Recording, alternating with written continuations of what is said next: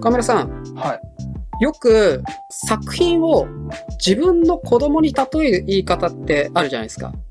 あれですよね。あの、お嫁に行くの概念ですよね。そうそうそう、なんか自分の作った作品が誰か人に買われた時に嫁に行ったみたいな言い方。うんうん。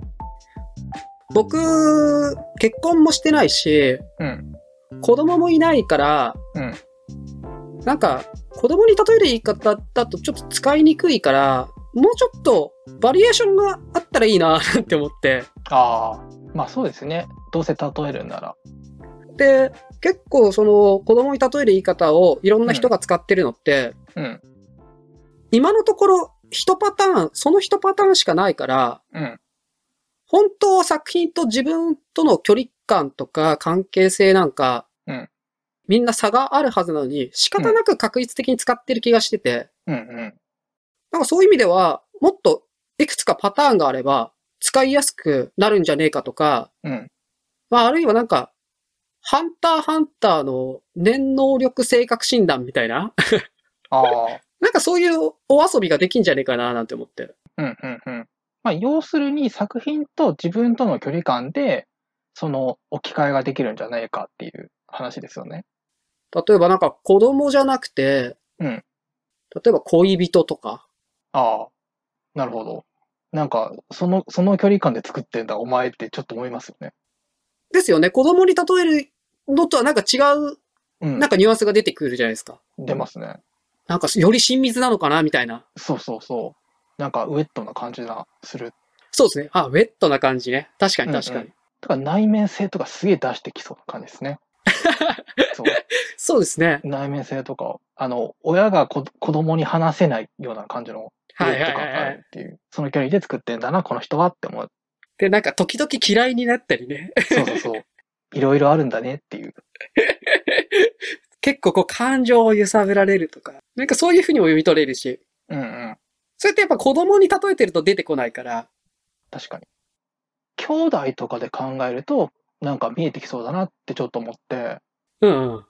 あの、お兄さんみたいなポジションで考えると、師匠だったりとか先人の作家みたいなところにオマージュなり、まあ影響を強く受けた上で作ったっていうものであるから、ちょっとなんていうか、自分より上にいそうな感じがするっていう。ああ、なるほど、なるほど。うんうんうんうんたりとか、双子みたいな距離感になってくると、なんか近すぎて逆に嫌みたいな。はいはいはいはい。うん、うん、まあ、すすげえ、すげえ出てるんだけど、すげえ出てるからこそちょっとなんか、うん、嫌な感じもするなっていう。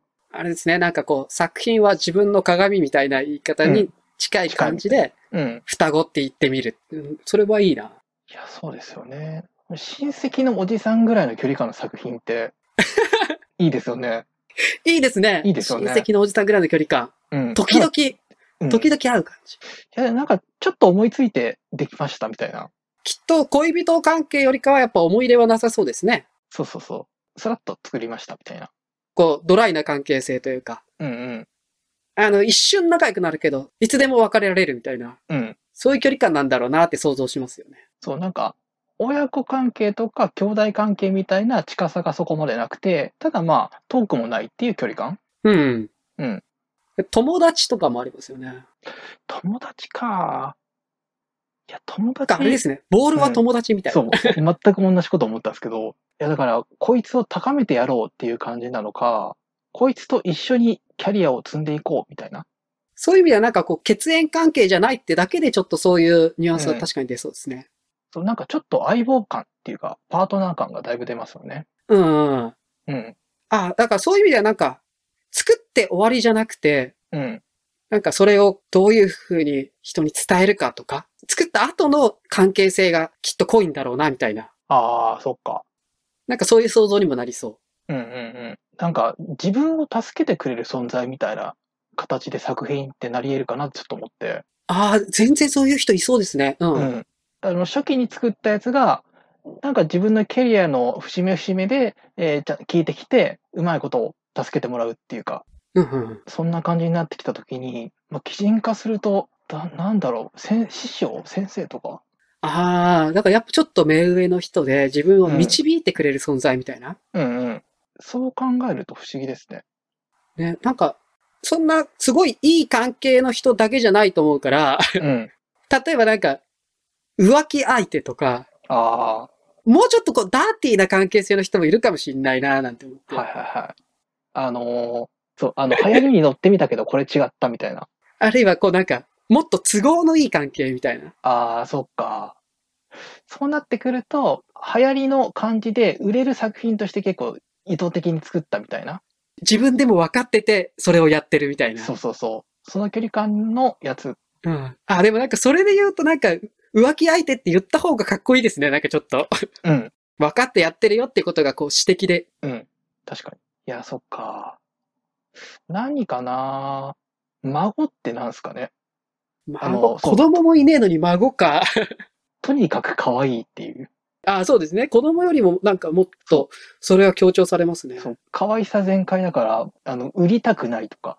うん。全く否定できないみたいな。そうそうそう。いい以外の言葉が返ってこないとか。そうですね。だからなんか制作者としては客観視できないみたいな。うんうん。自分の作ったものをぜ全く客観視できないみたいな時には、子供よりも孫って言った方が強調されそうんうん、確かに。あのーこれはすげえ変則的なパターンになると思うんですけど、う。はい。あの、前世み たいな。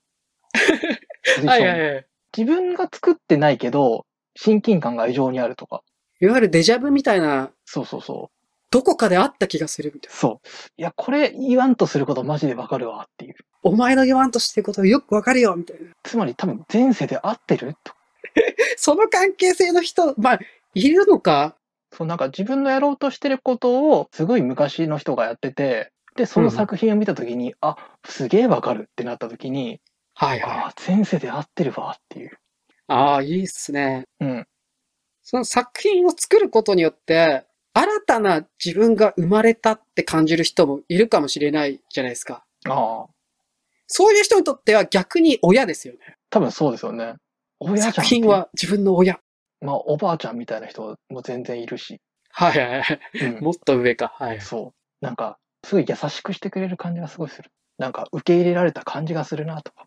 そうですね。なんかおばあちゃんとかだとやっぱなんかこう血縁関係だけど、その血縁を強く感じるよりかは、うん。そのベタベタした関係じゃないんだけど、すごく愛してくれるみたいな。うんうん。なんかそういうニュアンスが際立ちますよね。うん。その作ることを肯定してくれるみたいな感じ、あ、はい。あそう聞くと美しいですね、なんか。うんうん作。品が自分に対してうん作ることを肯定してくれてるようであるって。うん。そう。これを作ったことで、今自分がいるっていう実感を持てるとか。うんうんうん。だから今の自分がいるっていうことに対して、どういうポジションにあるかっていう作品ですよね。うんうん。うん。なるほどな幼馴染ってなんすかね幼馴染ね。うん。幼馴染って聞くとやっぱなんか漫画アニメの感じを思っちゃうな。あそう、なんかそ、そこも何個かあって、あはい僕が思ったのは、あれ、昔そういう趣味で作ってたんだ、みたいな。ああ、はいはい。なんかその、価値判断が変わって、当時めちゃめちゃ可愛いって思ってたけど、今見たらまあ普通ぐらいじゃん。みたいな、なんかちょっとずれてる感じああ、確かにそのズレ感はわかるな。うんうんうん。高校の時の連れとか、ちょっと合わなくなったら姿が全然変わっちゃってるみたいな。そうそうそう。あとなんかな勢いがあるっていうか、わ若さで作ってたなっていう感じがあるとか。はいはい。一時期すごく情熱的に関係性があったけど、うん。今ちょっと離れてるから、なんか全然違く見えるみたいな。そう、大学の時の同期みたいなはいはいはい。概念もありますもんね。そうなんかね、人間関係例えると、すごく親密だった時間が持続してるのか、今でも継続してるのかみたいな。なんかそういうところが際立ちますね。まあ、あと普通に苦しめられるっていう意味で、DV 彼氏みたいな。ああ。うん。 DV 彼氏もそうだし、なんか女王様的なあ存在もありそうだな。あ、ありますね。厳しくるな、これはって。でも、それがいいみたいな。うんうんうん。いや、そっか。なんだろうな。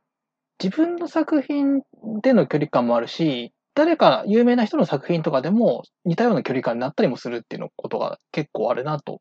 別に自分の作品に限らずね。うんうん。何個か思い浮かべた時に、やっぱそれぞれ関係性違いますもんね。うん。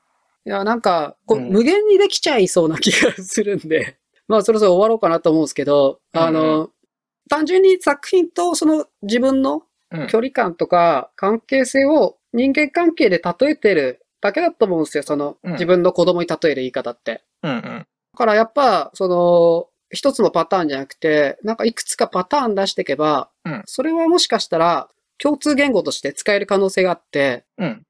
私にとって作品制作ってこういうことなんですっていう共通言語に、そういうのに有効になる可能性はあるかなといううんうん。感じで持ってきてみました。お知らせです。5月3日水曜日、東京の中野サンプラザ13階で開催される新感覚のブックマーケット、道しるべに、私、大滝がクレバスという店名で参加いたします。中野サンプラザが再開発のため、今年7月2日に50年の歴史に幕を閉じてしまうとのことで、花を添えられるよう盛り上げていきたいと思います。概要欄にリンクを載せておきます。9時半から13時45分という短い時間ではありますが、ぜひお越しくださいませ。